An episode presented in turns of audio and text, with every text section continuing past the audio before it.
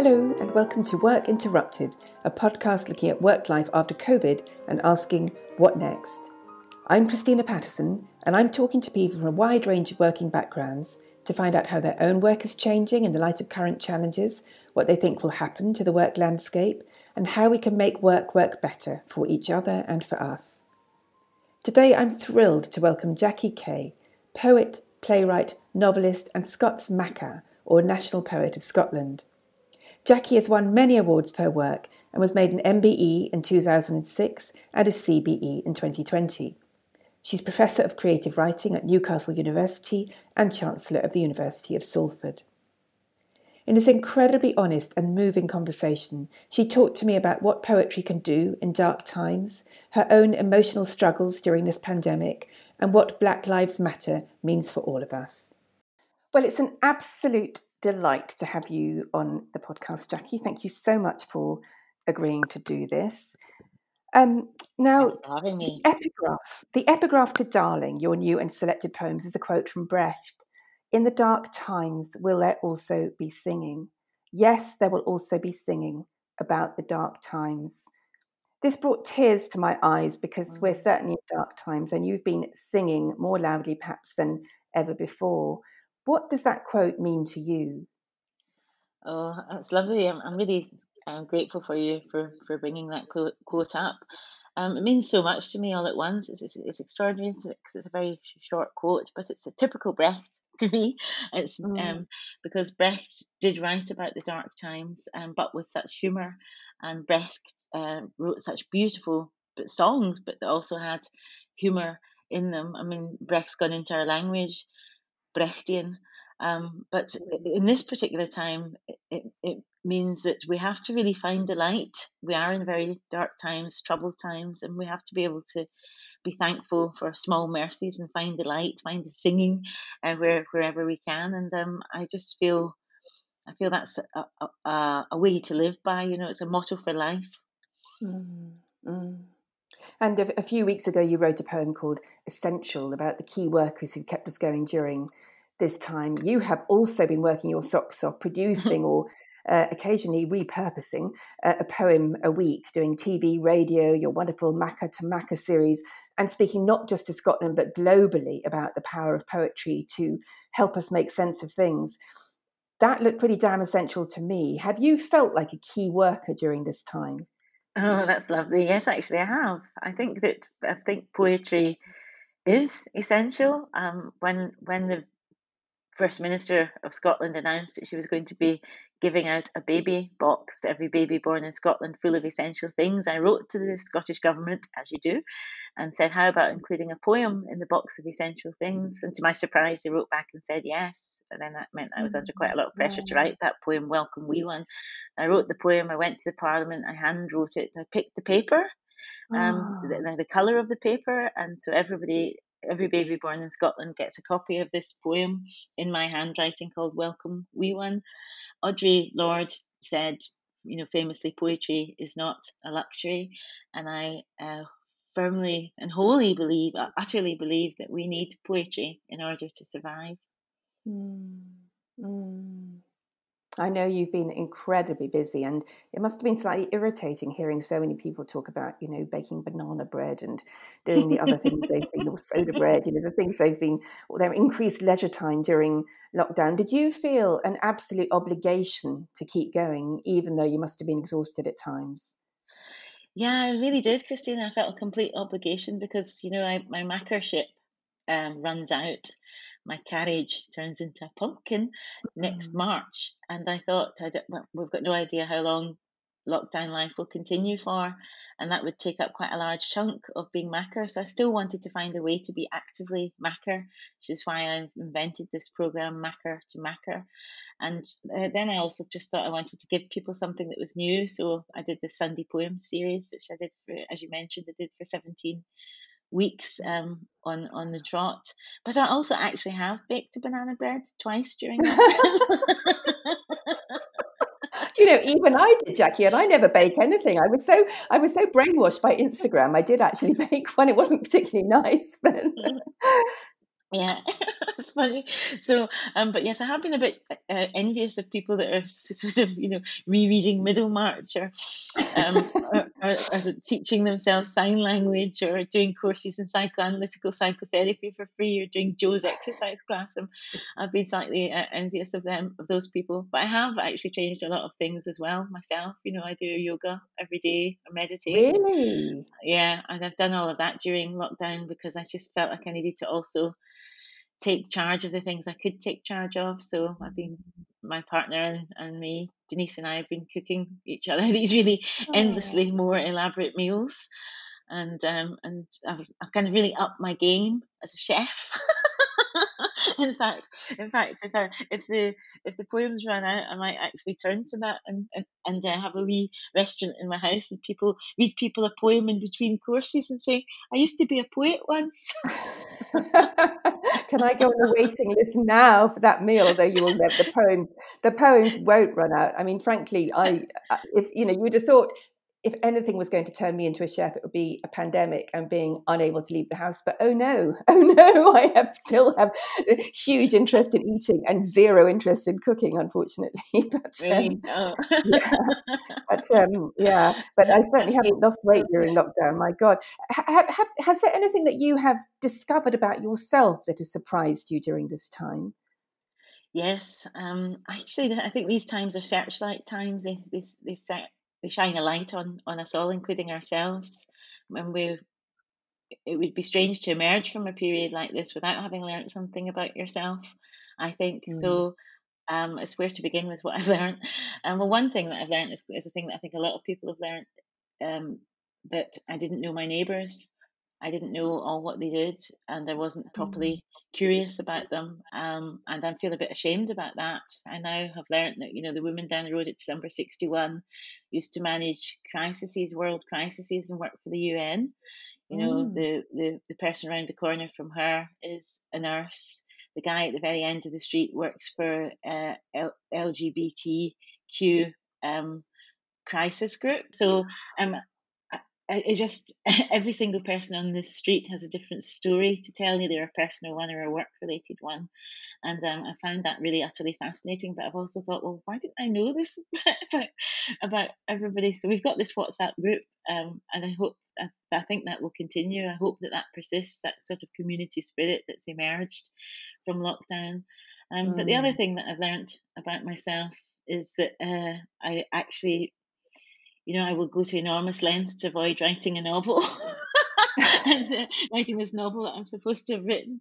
And now is actual proof because I could have used this time and just getting on with my novel and get and getting it finished, this novel that I've been writing forever. But no, I decided to do Makar to Makar and Sunday poems and bake banana bread, practice yoga and meditation, anything, anything, anything, but write this bloody novel. well, I'm very, I'm thrilled to bits to hear that you are meant to be writing a novel because I was going yeah. to ask you because um, the, I mean, you've only, in terms of adults, the last one was Trumpet, wasn't it? Which I reviewed, and I think yeah. that was in 1998, and it won all those awards, including the yeah. uh, Guardian Fiction Prize. What what has um, a, a, well, I think you may have asked, answered the question because you've written you know, so many books of poetry and plays and short stories, but this is and one and one novel for children. But um, why, apart from clearly hating writing novels, has it taken you so long? Uh, it's, I am, and I have been writing this novel for a long time. It's called Bystander. Right. And uh, I ah. am, I know the characters are all there. In fact, I feel very guilty um, when I neglect them.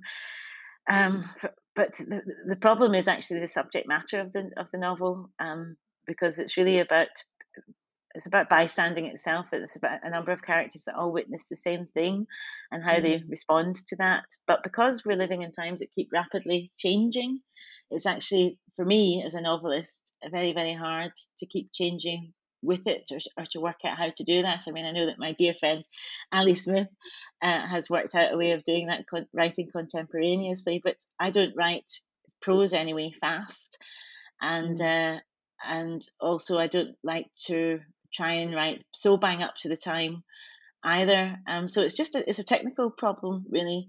Um, mm. but also I don't actually think Christina, to tell you the truth, and I hope my publishers don't listen to this podcast, but um, I don't actually feel like a natural novelist. I don't think I am a novelist. I think I'm somebody who happened to write Trumpet, and that was a book that people loved, and it was it's over 20 years now and people love that book but um, i don't think i'm a natural novelist in fact some days i wish i'd never written trumpet because it's been the bane of my life writing this other book and it makes me feel like a failure so i feel mm. a failure a lot of the time and um, and i know that that sounds really silly probably even self-indulgent but i do feel a failure because i haven't written this book that i'm supposed to have written and you have to keep extending the deadlines and, and i have been paid i mean i've been given an advance so i feel mm. terrible guilt about this book and it's the bane of my life um, but you know, I will do it one day. I hope. But but um, yes, this this just How? proves it though that I had I had four or five months. I could have just got my got the heat done, got in the study, and finished the book. But no, I didn't.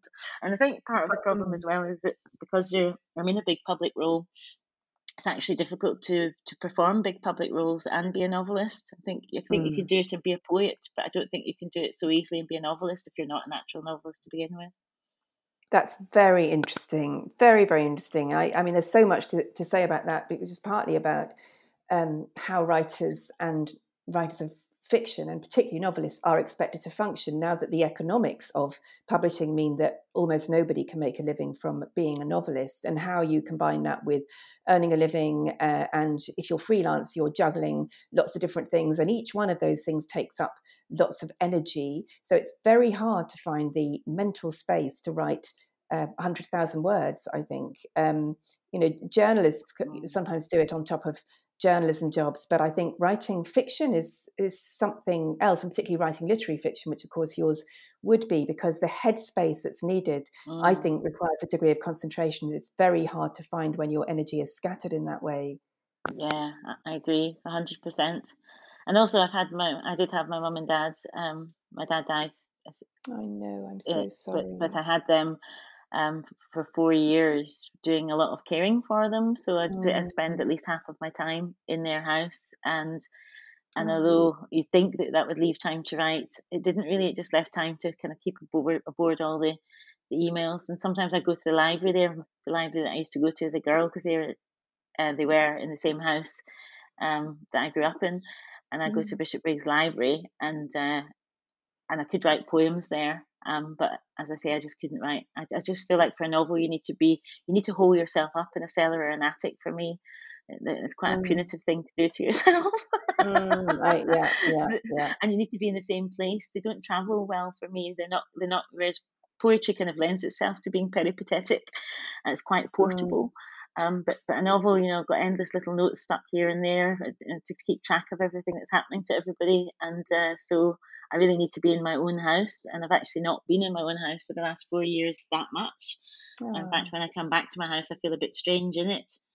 Um, so yes, that's the that's the mm. thing, and I, and also Christine, I feel sort of maybe maybe this means that I'm just not um a good writer uh, of fiction, but I feel that that that life is important and your relationship being a good daughter is important mm. to me being a good mother is being a good friend is um so and but the novelists that i know that actually are produce novels they manage to shut all that out and they literally yeah. go into hibernation while they write so you know whatever has happened to you in that time they won't they won't be they won't be responding and i can't really be that person um, I, am not sure I want to be that person either. Um, well, this like is so fascinating. This is an ongoing obsession of mine, actually, Jackie, because it's it? about oh. You know, the, absolutely yes, the ruthlessness of the artist, essentially, and mm-hmm. and uh, this whole I, this whole thing about um, uh, people say,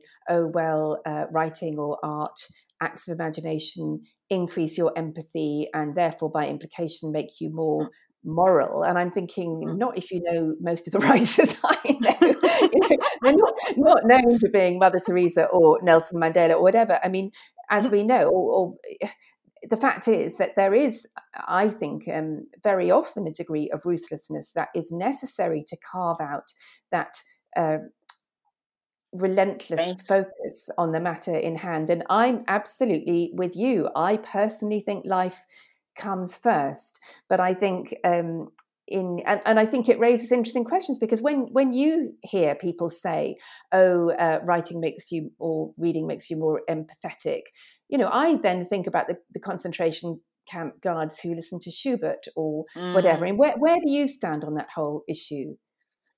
I, I find it really fascinating, like you, and really, I mean, I could, we could we could talk about this for the whole time because I just find yes. it such an interesting dilemma, and I find it a moral question as well, a question of, yes. morality, and it fascinates me because the novel is the best form for dealing with issues of morality, and the novel handles morals better than any any other form that I can think of. Really, as a form, it's all about morality. It's all about questions of of, of belief. Um, the novel um, mm. But yet, the, the novelists that I know that manage to carve the time away do have to be uh, ruthless, and things can happen to you in that time, and they won't actually know. Um, mm. And I find that I can't be that person myself, um, so I can't be that novelist. Um, I just can't do it. And but I, I, you know, there's there's writers like say Grace Paley, who um, I totally adore and admire. Mm and she produced a relatively small output, I think, of, of short stories. Um, but that's because she was busy being a friend and going on mm. marches mm. and being a mum. And at the end of my life, I would want to be able to say to myself, Have you done everything you could? And that wouldn't be, Have you written all the books that you could? That would be, mm. Have you done everything you could as as a daughter, as a mother, as a friend, as a person in the world? Have you done everything you could? So mm. that's just, you know, I wouldn't have wanted my dad, you know, my dad died recently. I wouldn't have wanted him to die and think that I hadn't been there for him for the last mm. whatever, however many years. And this used to really bother my dad too, um, me, me spending so much time with him because he was very worried about my work. And he'd say, Christ, you're some bloody daughter. I'm telling you, Christ almighty, you better get back to your own house and get on with that book of yours. and I said, oh. Well, Dad, it, it doesn't it doesn't matter. It's more important for me to be here. And he went, Well, Christ, it matters to me that you get on with your book.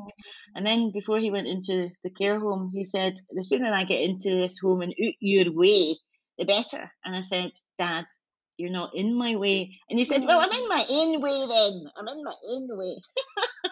which is which is um, quite quite something. But yeah, I, I mean, I'm pleased that I've written the books that I've written. Um, but in some ways, Christina, I kind of think to myself, do you know what? I've written these books. That's that's maybe enough. You know, I, does the world need another bloody novel from me anyway? Probably mm. not. So, well, anyway. I don't. It's very, very interesting. I don't. You know, I obviously can't wait to read your novel. But I do think these are actually unanswerable questions, and I think they're mm. the questions we all face about uh, the question. You know, it basically is how, how, how you pass your days is how you spend your life, isn't it? Mm-hmm. And um, mm-hmm. and what do you want to be known for? And it, it's also the, the, Raymond Carver poem about did you get what you want uh, from this life? Um, I did to call myself beloved, and um, mm. you are beloved if you love, and love is an action, isn't it? It's about uh, yeah. caring and nurturing, and it's not about being loved. But it, but it's fascinating to me because it seems to me that, in a way, the Makar role is something you were born to because it's so much a public role, and it's and given that you were brought up by very political, in fact, communist parents who were peace activists, um, anti-nuclear campaigners. Um, and that politics were, you know, one's tempted to say in your blood, but clearly in your case, not in your blood, but certainly in the air you breathed from the time you were a baby. Um, I, I think that strong sense of social responsibility has shaped you so profoundly that this feels like in a way you are a missionary for poetry and, and that brings in you know the other part of your your life. Your your born again nigerian father who, who um, clearly you know had has uh, who you discovered um, remind me how old you were when you met your father.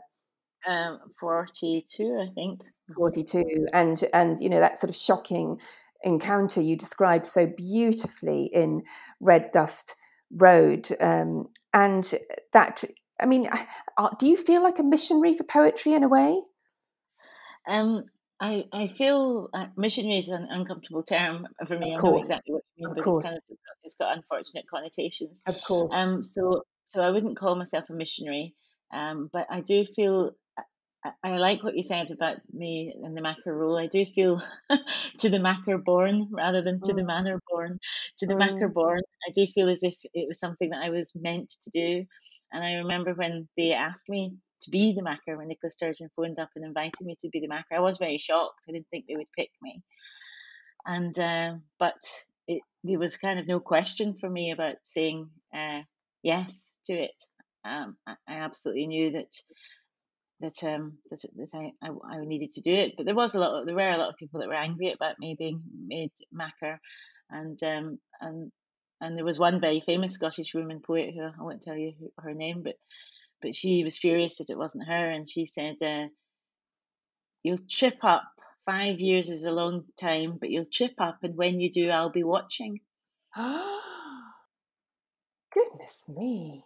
Yeah, so so that that's kind of been like a curse in a way. I keep so I keep wondering when when the time is that I'm going to fall flat on my face because so far, touch wood, I haven't um tripped up. But um but I feel that um you know I've had such an interesting relationship with my country, Scotland being black and being Scottish, mm. and I feel like for the first time in my life, and I'm about to be 59 this year, mm. um that that I actually feel like I properly belong to my country. But it's taken mm. me all that time and being made the country's national poet to do that, and that's quite extreme. I can't remember. I can't. I can't actually, you know, I pass that on to every Black Scottish person who just become mm. the national hmm. poet. That's you know. Um, so that's that's that's interesting um, to me too. That it feels very very validating.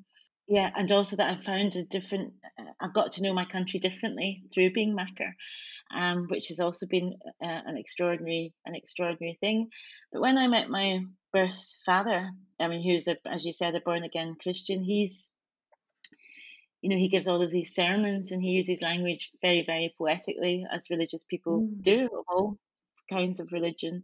And he uses his body and his hands very flourishingly, dramatically, um, colourfully and mm. and so it was very strange because I saw a lot of myself in him, um, and it made me question again what had what had made me. You know, what that that question that we all ask ourselves about what makes us who who we are. And I do feel it's both in my case. It's my mum and dad, Helen and John Kay, but it's also I think I've genetically. Uh, got a lot from my birth mother and father that is in me too. So yes, it's all it's all a big pot. Mm, fascinating. And one of the things that's happened um, is that you've obviously become very, very famous in Scotland and stopped on the street and so on in a way that really never happens in England. I know it happened in Ireland. Seamus Heaney couldn't go anywhere pretty much without being mobbed, and everybody said he was their cousin. I remember at the mm. South Bank Centre, the queues, you know, everybody said they knew him, and we'd be there all night waiting for people to finish queuing up to get his book signed. And he was unfailingly charming to them, just as I know you are. But, and of course, that recently people have been pretty locked away. But that must also feel like a bit of a stress. You can't really have an off day. You know, when you snap at someone, someone will be phoning in the mail or whatever and saying, you know, the Makar snapped at me. does that feel like a stress? That's so funny. Um, yeah, in Ireland, uh, Seamus was referred to as famous Seamus, isn't he? Um, exactly, so I'm, I'm yeah. nowhere near, yeah, famous Seamus. Lovely, lovely to have that little rhyme, a poem of a name. Um, but no, I don't actually feel find that to be a stress um, at all. It sometimes can be odd, uh, and it can happen in the most odd situations. Like the other day, I was taking part in a Black Lives Matter protest in my local park, and so I had a mask on, mm. and we hmm. all were kneeling.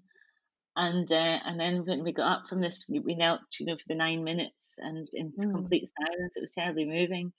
And then when we got up from this this person said to me, "Are you Jackie Kay?" And I thought, oh, bloody hell, she can recognise me even when most of my face is wow. covered. Yeah. and then, uh, that's very very funny. That was you know um, that was in Manchester, but that happens all over the place actually to me, and and people often actually want to tell me something. I guess because my work's quite personal, they feel that they know me. And mm. the strangest time of that was I was in uh, John Lewis in Glasgow, and this man came up to me and said, excuse me interrupting you in your private life, which is quite quintessentially Glaswegian, that phrasing, but are you Jackie Kay? And I said, yes. And he said, well, dear, I loved Red Dust Road and I'd love you to write a wee chapter every Christmas and tell me how everybody's getting on. oh, how sweet. How sweet. Very yeah. cute. Yeah, and so and so often Oh. people give often these encounters with strangers that want to come and tell you something, they're like gifts because then people will often tell me the most extraordinary stories about their lives and and um a- and it, that feels a real privilege to me that people that people a that the work should matter to them at all and b that they should want to to um to tell you things and the most recent Mm. example of that was that I was in my mum's care home. This is before lockdown, and there was a young woman who was a kind of apprentice carer, young black woman, and she was um I was pushing my mum to take her out that day in a wheelchair, and she said she stopped me and she said, "You look a lot like a writer that I really love." and I said, "Who's that?" She said, "Jackie Kay," and I said, "I am Jackie Kay." And Oh. woman burst into tears, started jumping up and down in the spot, threw her arms around Oh. and then my mum in this kind of awkward, kind of half wheelchair cuddle. And um, and my mum was like, "What was that about?" it was it was Oh. really it was so so moving. It was amazing to me. So um Oh, so how that wonderful. those kind of things are really I just feel I just feel lucky.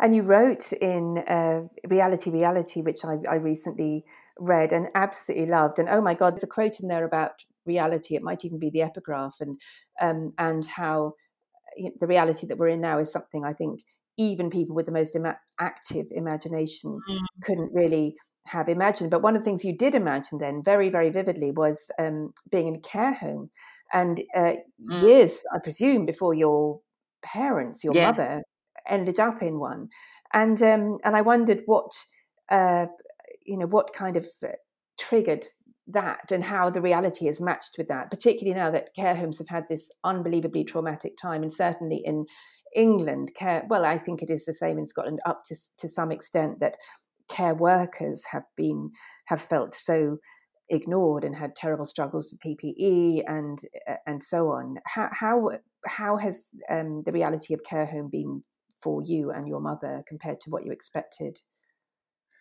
Um, it's a really interesting question, and it's true, Christina, that sometimes you can write things, and it's almost like you walk into them. Your writing's ahead of you, your own imagination's ahead of you.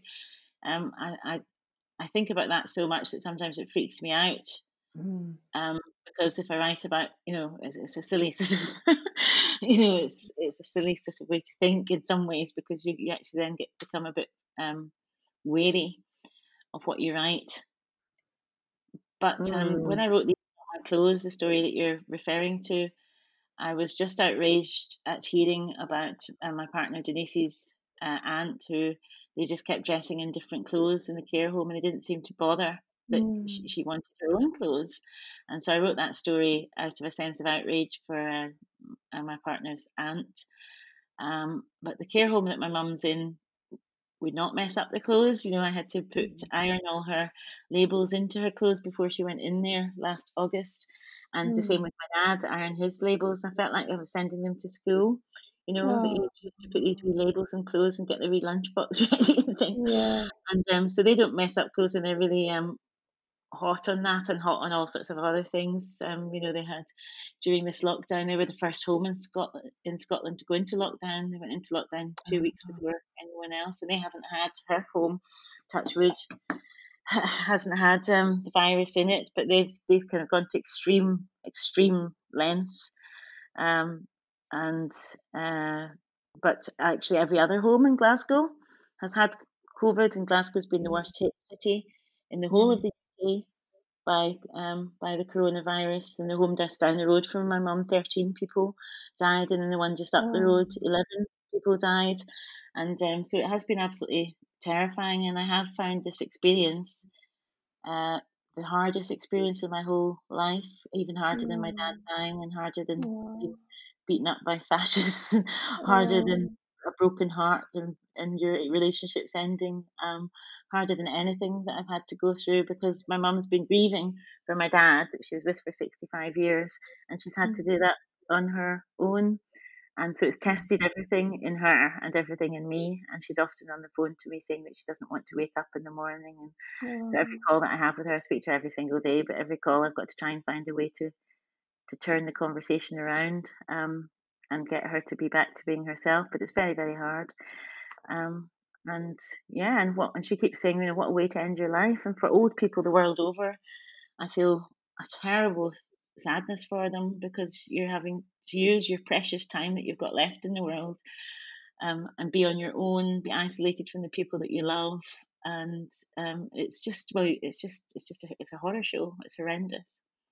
It is a horror show. Um, I want to cry now, but I'm I'm going to not cry. But I, I, I you know, I've lost my whole family now, and um, I felt before uh, this thing happened um, that everybody I love dies, and then this thing hit, and then you think, oh my god, now really everybody, literally everybody, is at risk of dying. And my blessing is that my mother really didn't want to go into a care home, and uh, she died three and a half years ago. And I'm now, I now feel very grateful that she managed to die before all this mm-hmm. happened. And I also feel grateful that I managed to give every member of my family a funeral because mm-hmm. um, I, I, was in touch with my the undertaker who looked after my mother and my brother and uh, last week and she said it's been horrendous um, and that the local community have been rallying around supporting her and uh, waving at her because the funerals have been so awful. So I mm. think, you know, we're living in this kind of, as you say, it's a horror show, and um, some people are having a lovely time at home, and meanwhile, endless tragedies are unfolding around us. Yeah. Before we get yeah. too uh, too desperately sad, I'm just thinking that the word Makar means maker, doesn't it, as well as kind of bard, and um, which I'm thinking of your father here again, that that's a kind of practical thing. It's like a kind of craftsman or artisan making things, which you have been doing and making making these poems.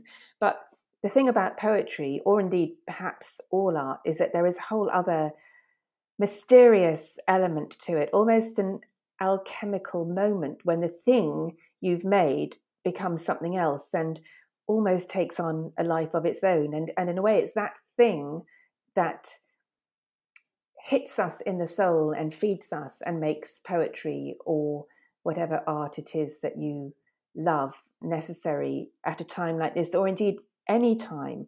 And I just wondered whether you have a favorite definition or description of that process. Mm, it's interesting because um, the process is is complicated, you know, in the way that eh, you know to use a cooking analogy again um if you cook the whole process is important from marinating to this to that the other.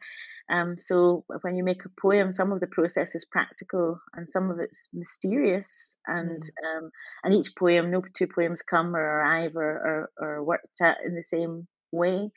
Um I do love the term Makar um because as you say it means maker and I love the idea that you you know you make a poem like you might make a table. Um, I like I like that, and I like the um, the idea that Makar um, can be both public and private, which mm. uh, I, f- I find the role of Makar is both a public role, but it's also I'm privately a poet to myself, and and even if you write a quote unquote public poem, you still have to sit somewhere, your kitchen or on a train or wherever it is you're writing and write it. And that moment of the writing itself has to be private. And I think for, for all writers, actually, um, that mix of the public and the private worlds is something that you have to negotiate and is quite a difficult thing to negotiate because obviously you need privacy and time alone in order to write in the first place. But I remember when my dad, when I became Makar, my dad was 91 and a half, and he said to me, how long's your term in office? And I said to him, it's, it's five years, Dad. And he said, well, your mother and I will just need to see out your term in office. Aww. And then that kind of makes me want to cry because um, he very nearly did see out my term mm. in office. But no, I can't think of a single word for the process that you're you're talking about. Um, but it's just it's just the, the whole business of being a poet, and it's got many many different roles to it. So when people ask you, what is it like being a poet? you you have to think which aspect of being a poet do they mean. Mm. And uh, I remember, uh, you know, recently I was these Sunday poems. A lot of them I wrote fresh. You know, they were fresh poems, and some of them I wrote literally up against the wire. And there was this one I wrote a banquet for my boys which was for my my son and his friends mm. that he live lives with, and um, and I actually felt as if as if I was making a wee banquet, you know, or not a wee oh, banquet, yeah. But, uh, but I felt as if, and then and then uh, and and I had actually sent them a banquet. I sent them um, because my son uh, was hurt; he's injured, and he couldn't do his oh. take his turn to do the cooking. So I sent his him and his friends this this banquet, and uh, oh.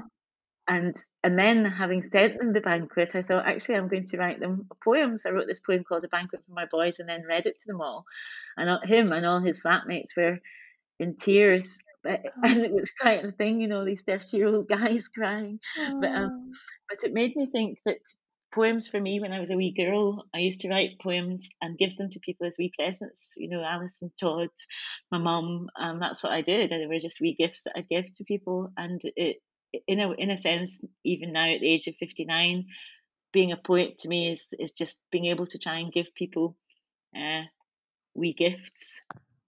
Mm.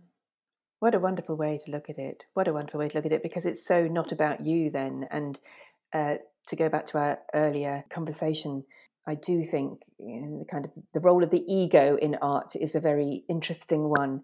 But um, I suppose it's that that point where it becomes um, something that is about the other rather than the subject in a way. I mean, again, it's a very difficult thing to articulate, and, and it's very difficult to know how far that comes down to motivation as well. I don't know what was going through George Eliot's head when she wrote Middlemarch. It was certainly a gift to the world, and, and in my view, a gift um, of incredible sort of moral vision and breadth and complexity.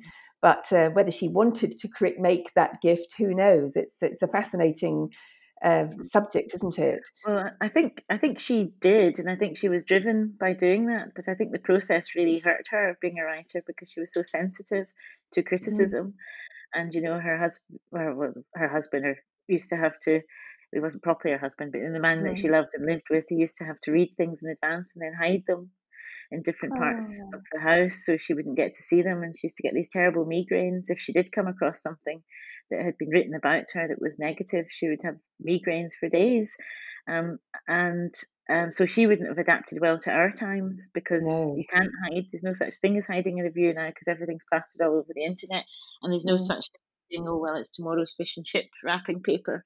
Exactly. because it's it's fish and chip wrapping paper forever, and it's always readily available, and so you have to develop a kind of a tougher uh, skin, I guess, to that mm. process mm. of, of what it means to be uh, publicly criticised.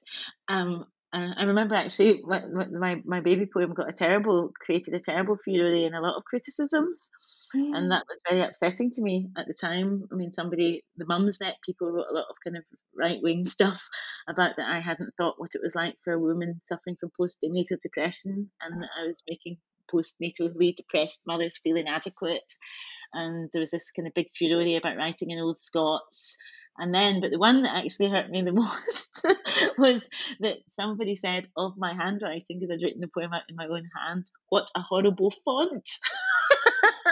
oh, how ridiculous. I know. And um, and I just thought, oh my God. So, and that was just something that I, I did to, as, as I mean now it's very different. That's that's interesting to see the journey of that wee poem because now and people love it. And they did a survey recently asking them what was their favourite thing in that baby box, and the poem came out in the top couple of things. And people stopped me with new babies everywhere, and it's framed in people's walls all over the place. So, mm. but it, it had a kind of a rough wee start to its life as a poem. mm. And what does it? I mean, do you feel that because obviously you had a terrible time being well, well, basically as the subject of race, racist attacks and bullying as a child, and I want to talk mm. about that more in a moment. But uh, not your childhood, but the, um, the, the racial aspect of it. But um, do you feel that that helped, or does nothing really prepare you for this kind of criticism? Oh, I think that's an absolutely fascinating question, and I've never ever been asked that before. Really? It's so interesting. No, never, never been asked that before. That's really, really interesting. And actually, probably, um, the answer to that is is yes. It probably. I mean, it's a, it's hard to, to use the word help, but it probably did prepare me um, because every every person that's had to suffer discrimination of any sort uh, knows what that feels like, knows what it's like to be suddenly cast outside um, and to be stereotyped, um, whether that's a physical form of, of abuse or a mental one. And um, and you've all all of us that have had that experience have had to deal with it in different ways. Mm. I dealt with it through using my imagination. So poetry mm. was a sanctuary for me. It was a refuge. It was a place to go and a place to make myself stronger. Write revenge poems. Initially, as a child, I used to just write revenge poems um, mm. about people that called me names. Um, but for some things, there isn't really a, a, a, poetic response. You know, when fascists put up posters with your name in it and razor blades behind these posters, uh, it's, it's very difficult to to respond to that with and I didn't respond to that with a poem never written about it in poetry form but I did make a speech I made a political speech um, at my university at that time and uh, and I think about 400 people were there and I quoted Angela Davis or mm. James Baldwin's letter to Angela Davis mm. when she was in prison which was about really uh, standing up and, and, and being counted now if they come for me in the morning they'll come for you at night and I do mm. feel compelled utterly compelled to always speak out about things that I feel are, are wrong. Um, but I also feel that it's quite a, a delicate balance once you have a public role, because I wouldn't like to misuse the platform. So people are always asking me what I think of this, that, and the other. Mm. And I often choose not to say um, because I don't want to just take the, the role of being Makar and use it wrongly if you see what I mean. Yeah. So I'm looking forward to I'm looking forward to not being Makar in some ways because I can then feel feel freer um, about what I say. Yes. Yes. I mean, the reading, rereading the poems um, about racism from your childhood through your life really made me cry. And of course, now you're reissuing um, the Lamplighter, this extraordinary, devastating play about slavery and, in particular, the role that Scotland played in slavery um, through the voices of, of uh, some women slaves. Uh, it's incredibly upsetting. The graphic detail in it is horrendous.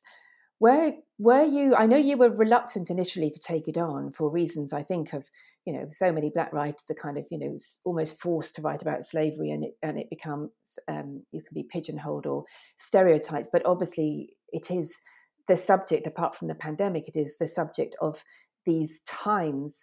What effect did it have on you to read all that terrible, devastating research? It was it had a terrible effect. It was traumatic.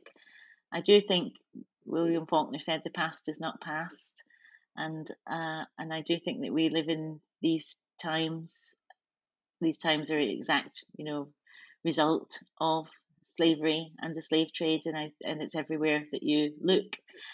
Um, and I do feel that Scotland's relationship to the slave trade, in particular to me, of the of the of the countries of the UK, uh, is, is, is extra complex because Scottish people's sense of self and identity isn't that at all. And I think that Scotland as a country has been slow to acknowledge the, that legacy in the way that, say, Bristol, London, Manchester, um, Birmingham um, have, have have done already, and that is changing in Scotland, but it's it's only really just changing now. I mean, if you look at just Glasgow alone as a city, the Gallery of Modern Art was funded by money from the slave trade. Buchanan Street's Buchanan Street after a slave trade owner. Virginia mm. Street, Jamaica Street.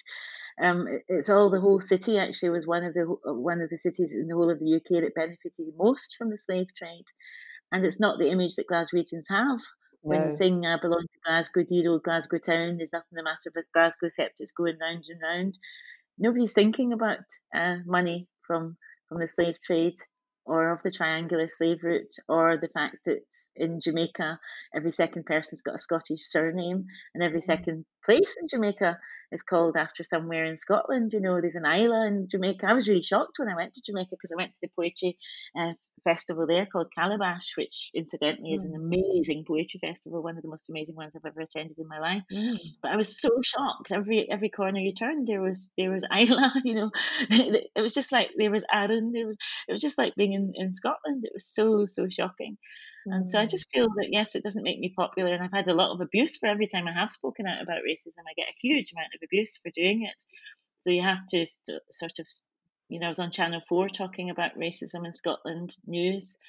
And uh, I got this torrent of abuse after that that was really upsetting. Mm. Um, but, you know, um, uh, yeah, you have to just, you have to be what you have to be. And um, racism is a scourge on our on our society and it's deeply deeply shocking that here we are in the year 2020 with attacks like the attack that happened in George Floyd in America still happening, and the, and the kind of racism that happens in this country still happening. And you know, we like to actually think of racism as being something that's far away. Well, that's these people over there, or that's these people down those hundreds of years far away, um, in some way or another. But the trouble with racism is it's up very close by.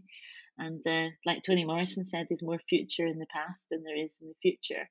So, in order to actually move forward into our future, we're going to have to also see the, the connections between the past, the present, and the future and see how close everything is. So, mm. yes, I spent, I wrote one of the characters in the lamplighter is uh, a child and she's being locked up in the fort that they locked children in before they went on their slave ships. And to write that, I I wrote the I wrote it, and the, the director Pam Fraser Solomon said that it wasn't frightening enough, and she asked me what I was frightened of, and I said, well, I'm actually frightened of my very own cellar. I know that's ridiculous, but I'm frightened of my cellar. And she said, well, go and stand in the cellar and make yourself stand in your cellar and stand there for uh, 40 minutes. Um, so I did that. I made myself, uh, and I was I actually petrified. And then I came back and wrote that girl's voice again, mm. and um, and she was you know she was she was very very different but yes the director pam fraser solomon put me through quite a lot of things like that to write the lamplighter she was an amazing person to work with um, because I had to find a way to make it really, really vivid. And there's a lot of facts that I wanted to put in, which come in the form of the kind of shipping news.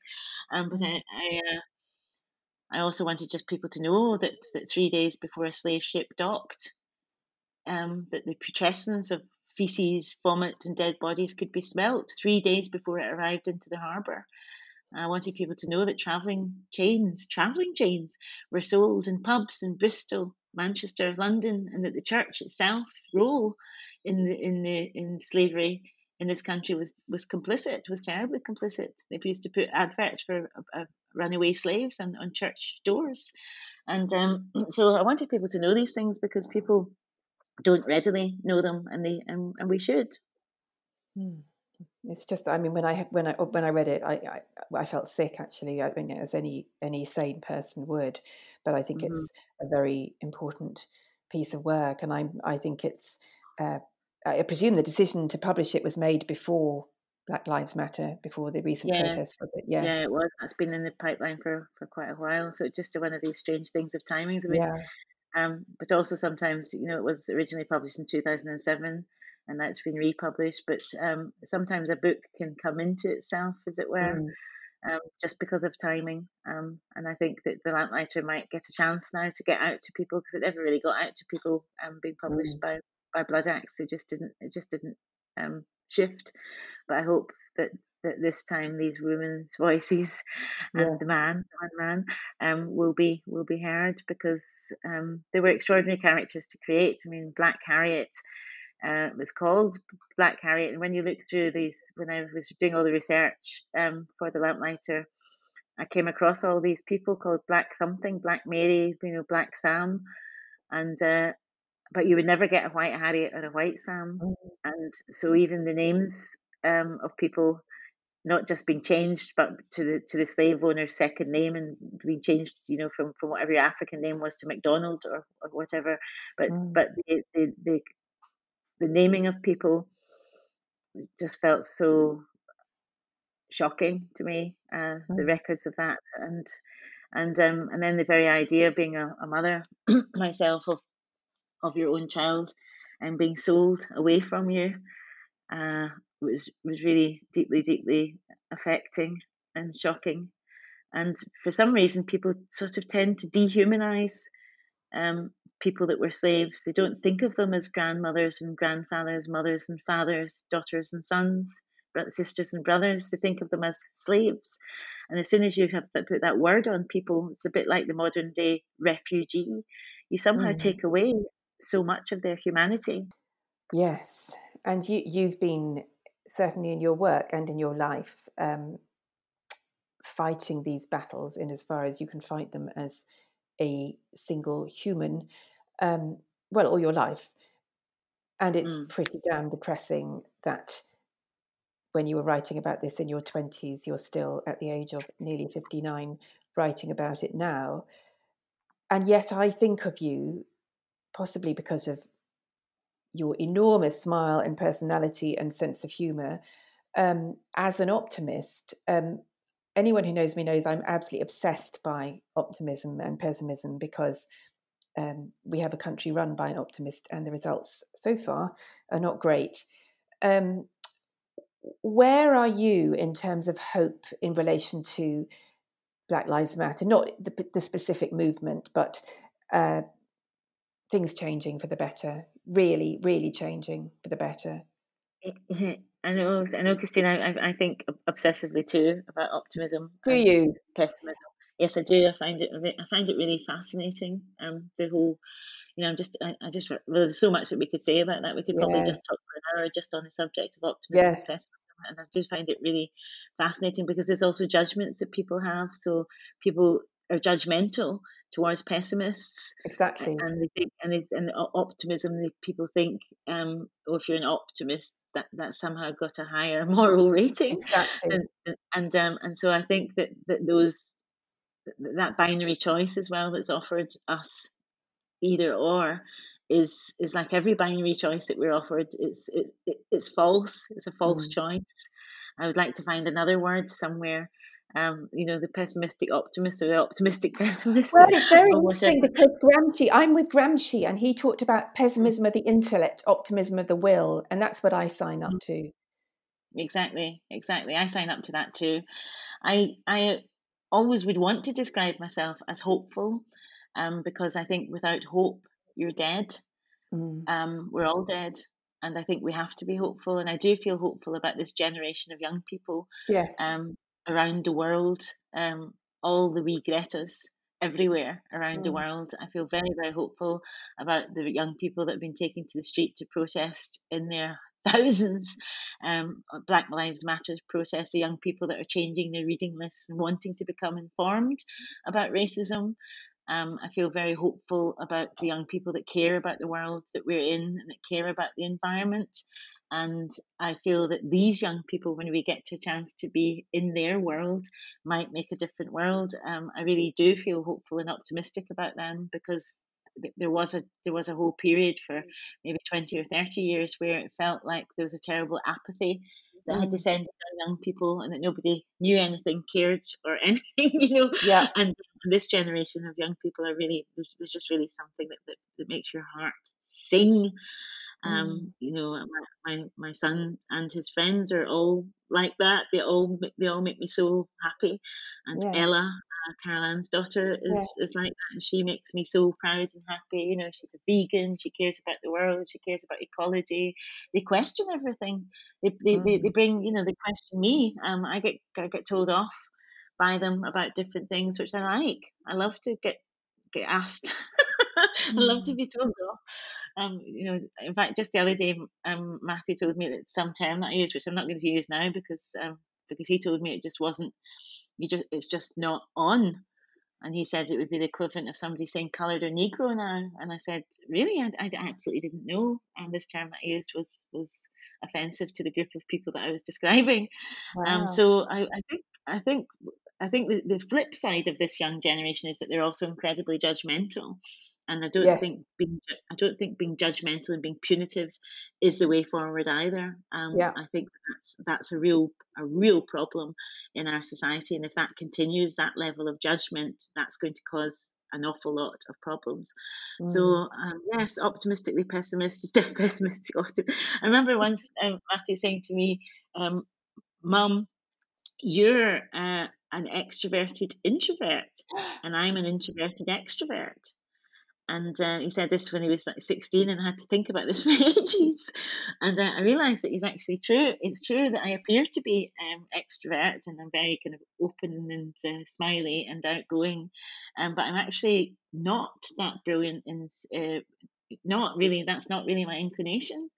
Mm. And uh, but he is good with large groups of people, but he appears to be much more diffident and shy. And so, yes, we're full of we're we're, we're complex, aren't we? Um, we are complex. My mother was an extroverted introvert. Everybody thought she was an extrovert, but she absolutely wasn't. And she would come back from, she had more friends than anyone I'd ever met, and she would come back exhausted. Uh, mm. Whereas I get get my energy from going out basically and talking to people, which when you're in the middle of a pandemic isn't ideal, clearly. Mm. um, mm. if you had mm. one hope, Jackie, for what would come out of this, what would it be? Out of this period, out of lockdown? Mm, well, out of the pandemic, really. Um, if I had one one single hope, it would be that that because because of the, the, the different conjunction of things, um, because we're living in tinderbox times, um, that people's awareness of racism and their and their uh, thinking about it, that that would actually change things for a greater and a lasting good. Mm. Um, that would be my biggest hope that we'd we'd live in a society um, that was much much more racially aware. Um, but my other big hope would be that we that we retain our sense of community um, mm. spirit and helping each other and kindness and doing things for each other, noticing um, each other's lives. And I suppose if I'm allowed three, my biggest hope would be that that um, that the level of loneliness that, that a lot of people have experienced during lockdown that has that has actually taught them about what people experience generally. A lot of gen, a lot of people are lonely. That that new knowledge will help also a greater understanding for for old people or for people with mental health problems mm. or that we might live in a society now because we've all been i mean i found this time very mentally challenging and i think of myself as quite strong mentally mm. i've had you know days where um i've i felt actually quite ill, mentally ill, and I've had you know it's, it's mm. felt like a, a pain in my head, and and I felt like um you know a terrible you know when you go and put your pajamas under your pillow or whatever for the at the night, I felt this terrible thing of thinking, oh my God, you know, tomorrow I'm going to have to do the same thing, and the terrible repetition of days has really got to me, and it's made me really think about people that live with mental health problems mm. all the time. Mm and from what whatever that is, people that say have wash their hands all the time anyway, that are suddenly in this in this situation, and it's made me think that I didn't feel in, enough. Um, you know, I mean, I've always been em- empathetic, as we were talking about earlier, but it's made me feel that I didn't feel like a, a great enough understanding mm. of of those kind of problems. So I hope that lots of people will have had that experience like me, and that it will make us be a bit more understanding and tolerant as a society, um, just generally. Hmm. Well, here's to all of that. Hmm? Here's to all of that. That's absolutely wonderful, Jackie, and such a delight to talk to you. Thank you so, so much. And I hope we can meet in real life soon. It's been a huge pleasure, Christina. Thank you so much for listening to this podcast. If you liked it, I'd be really grateful if you could share, rate, and review it on whatever platform you use to listen to your podcast. It really does help other people find it. Do follow me on Twitter, where I'm at Queen Christina underscore, and on Instagram, where I'm at Queen Christina Writer. If you want to find out how I dealt with my own big work interruption, you could check out my book, The Art of Not Falling Apart, which is recommended self isolation reading in The Guardian and The Eye. Here's to not falling apart and doing work that works for all of us. And I hope you'll join me again next week.